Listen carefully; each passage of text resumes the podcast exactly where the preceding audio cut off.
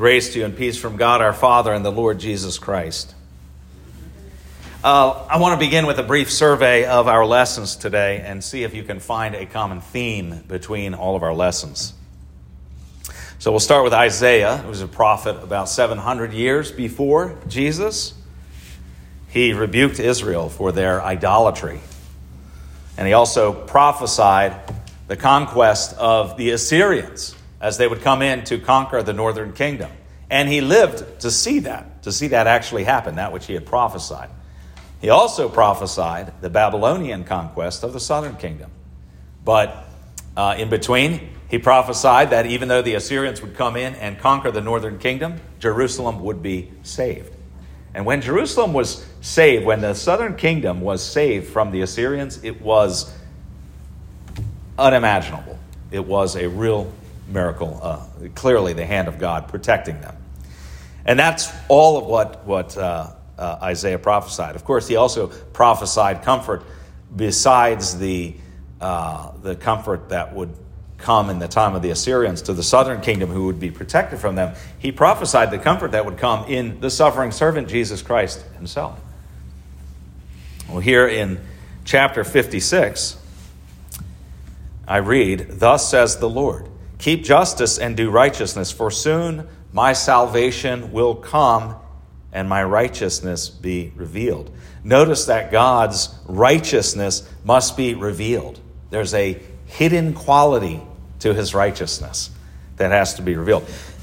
That's because righteousness comes not by keeping of the law, which is the way that, of course, our, we naturally think. We, we earn our keep. But no, the, the, the hidden aspect of it is that it comes by grace through faith.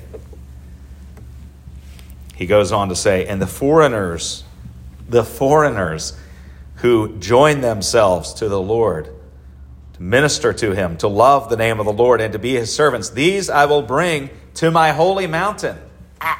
That's like painful to the Jews to even think about. God, you're going to bring foreigners to the holy mountain? But that's what Isaiah is saying.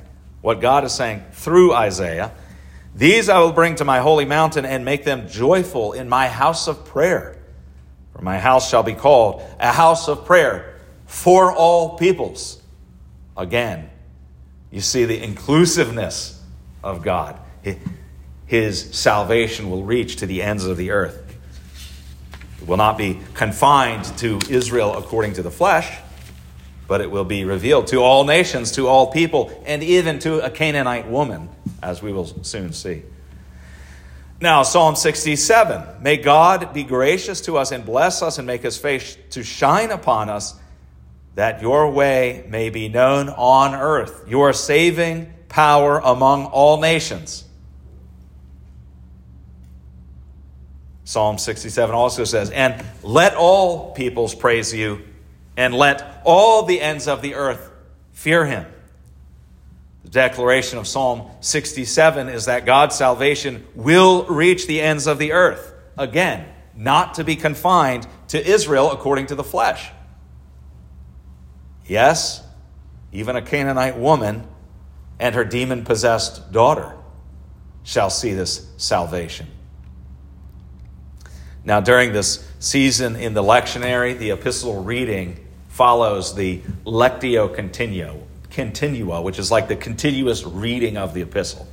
So we're reading through Romans now. and We hit Romans 11, and we're just continually reading through. Not the entirety of the epistle, but, but significant parts of it. So as a result, you know, the, the Old Testament reading and the psalm and the gospel always coordinate. That's the way the lectionary is set up. The readings every Sunday, those three lessons always coordinate with one another and reinforce the points that God is teaching us. The epistle lesson does not always. During this season, the epistle lesson doesn't generally coordinate, but today it does. From Romans 11, for just as you, Paul, this is Paul speaking to the Gentiles, were at one time disobedient to God, but now have received mercy because of their disobedience, speaking of the Jews' disobedience. So they too have now been disobedient in order that by the mercy shown to you Gentiles, these Jews also may now receive mercy. For God has consigned all to disobedience, that he have, may have mercy on all. Again, you see that coming in. God's mercy, it reaches to the ends of the earth. Yes, the Gentiles, even the Gentiles have been shown mercy, have been taken under the wing of their heavenly Father. Christ intercedes on their behalf, having shed his blood for their sins. And just so, Christ shed his blood for the sins of the Jews also. Eh, he shed his blood even for the very ones who were there shouting to Pilate, saying, Crucify him, crucify him. Many of those same Jews are the ones who were present on the day of Pentecost who were cut to the heart when Peter said, This Jesus who you crucified was the Messiah. So think about that. That's Jesus' love. This is the ends of the earth. Is, is that Jesus is dying on the cross, forgiving the sins of the world, even dying for the sins of those people that were right there crucifying him. Of course, if we're honest with ourselves, we put ourselves right there at the foot of the cross because we also were there saying, Crucify him, even though we weren't there. Our actions, our, our, our sinful nature is, drives us to the point where we need a Savior and to the point where He had to lay down His life for us if we were to be saved. So, the theme of the lessons, if it's not already evident to you, as it should be, it's familiar to us. 2 Corinthians 5, uh, Paul says it this way that is, in Christ, God was reconciling the world to himself, not counting their trespasses against them. I'm not going to, I don't want to pick on the Calvinists or anything, but they read that and they say, well, when they say the world, they don't exactly mean the whole world. It just means like the world that's the elect, you know, the, those that were saved. No, no, it's, it's as far reaching as our other lessons say, okay? It's the entire world. Christ, in Christ, God was reconciling the world, the entire world, to himself, not counting their trespasses against them. With all this in mind, then, we come to our gospel lesson, and you probably, when you heard it, if you were listening to it, you might have said, How can Jesus say this? Is this really Jesus saying this? Listen to his words. First of all, well, he's in Tyre and Sidon. If you Bible study this morning, you saw on the map where's Tyre and Sidon? It's up in the northern part, north of the Sea of Galilee. It's not part of uh, Israel. Um, it's, it's, it's a pagan Gentile territory. That's where he is. And here comes this Canaanite woman. Recall that the Canaanites were idolatrous people, they worshiped false gods. In fact, when God gave their land to Israel, when he brought them up out of Egypt, he drove them out. And then he commanded them, when they went and conquered the various cities, he commanded them to devote them to utter destruction. I'm going to read here from Moses' sermon that's recorded in Deuteronomy. Moses said, But in the cities of these people that the Lord your God is giving you for an inheritance, you shall save alive nothing that breathes. But you shall devote them to complete destruction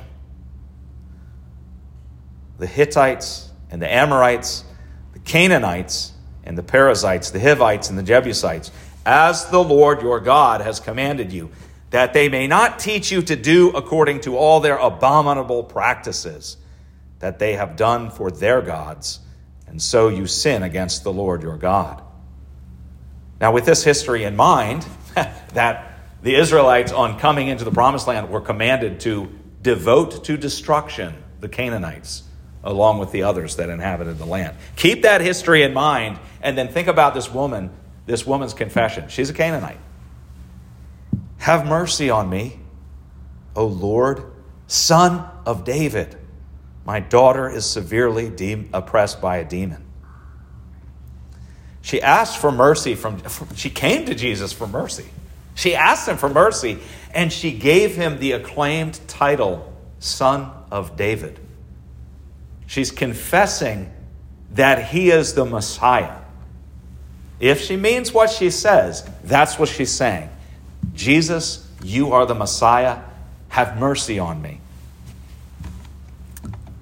Now, in the preceding verses of chapter 15, you'll see that Jesus confronted faithless Pharisees. You know, the Pharisees, the keepers of the law, the holders of the law, the keepers of the traditions, the ones who should have received the Messiah, the one who the Messiah came to, and yet they would not receive him. Fact, uh, in the preceding verses in chapter 15, they're criticizing him because his disciples eat with defiled hands. They don't ceremonially clean their hands before they eat. Fastidious lawkeepers that they were, you know, you don't, they don't clean their hands. And Jesus said, No, no, no, no, no.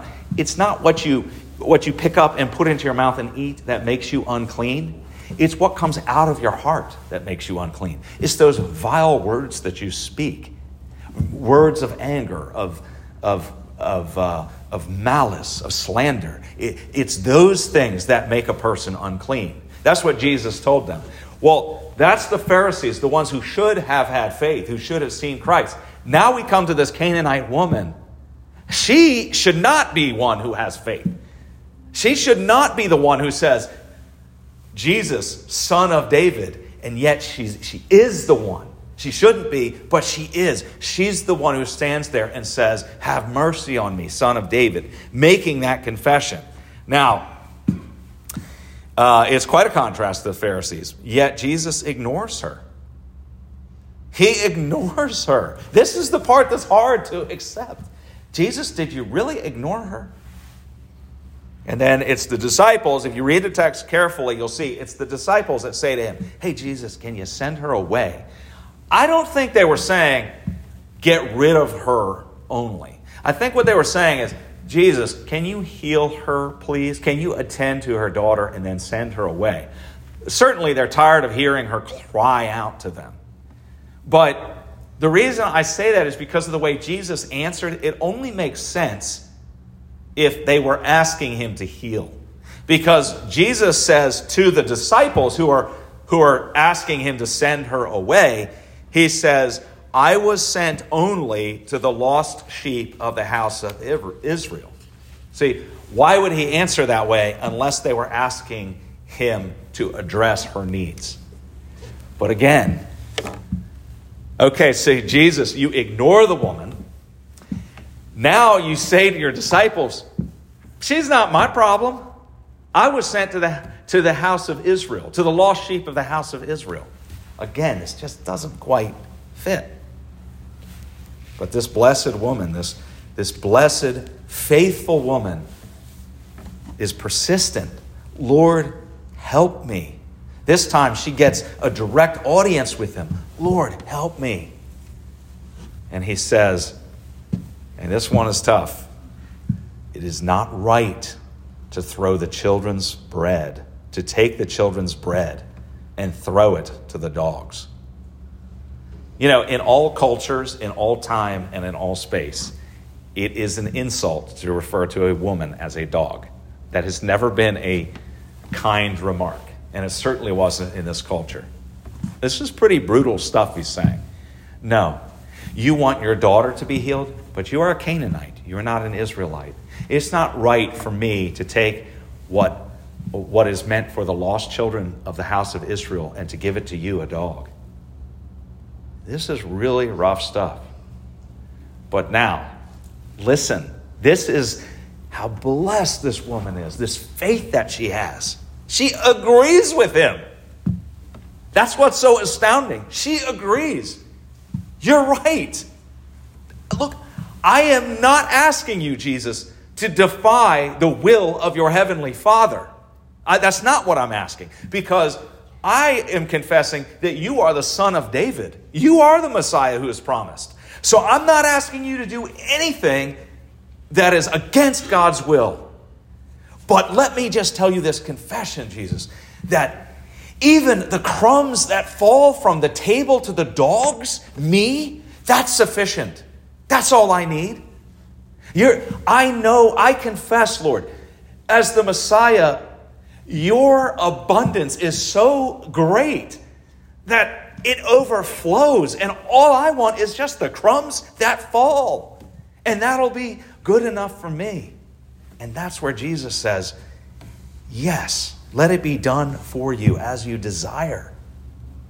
I, I have to quote Bryan Wolfmueller now, two weeks in a row. But he nailed this one. He said, speaking of this, this woman, he said, I'll be a dog, Jesus, as long as I can be your dog. What a statement. What a confession. What, a, what an appeal. Yes, to be, even to be a dog in your presence, Lord. Yes, that's what I want.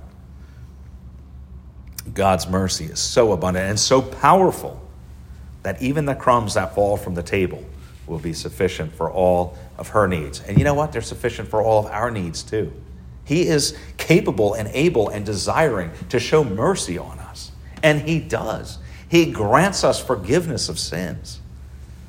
Now, here, this Canaanite woman is a true child of Abraham, a true Israelite, because she's a child of Abraham by faith, not, not relying on that fleshly connection to Abraham, but actually by faith in Christ, she's a child of Abraham, a true child of Abraham. And what does a true child of Abraham do? A true child of Abraham comes empty handed. I don't have a legacy, Lord, to give to you. I don't have any claims upon you. I come empty handed, asking only to receive from you. And what is, what is it that Jesus does? It is his good pleasure to give to the broken and contrite heart, the one who is empty handed. I don't bring any works to you, Lord, except bad works, filthy rags, as Isaiah calls them. But what is it that Jesus says? I give you my righteousness. And God looks upon those who receive Christ's righteousness by faith, and he says, well done, good and faithful servant. My beloved, Jesus Christ knows your needs, He knows your desires. He has mercy on you, and even, even His crumbs will satisfy you. Yet He gives us so much more. He gives us in this sacrament His very body and blood. He gives us true forgiveness of sins, reconciliation for the most abominable sins that we commit. His word of promise, He gives us complete and total forgiveness. So receive these gifts with joy. Turn to the Lord in all of your needs and in all of your desires, knowing that it pleases Him to give to you, to show you mercy. The peace of God, which passes all understanding, keep your hearts and minds in Christ Jesus.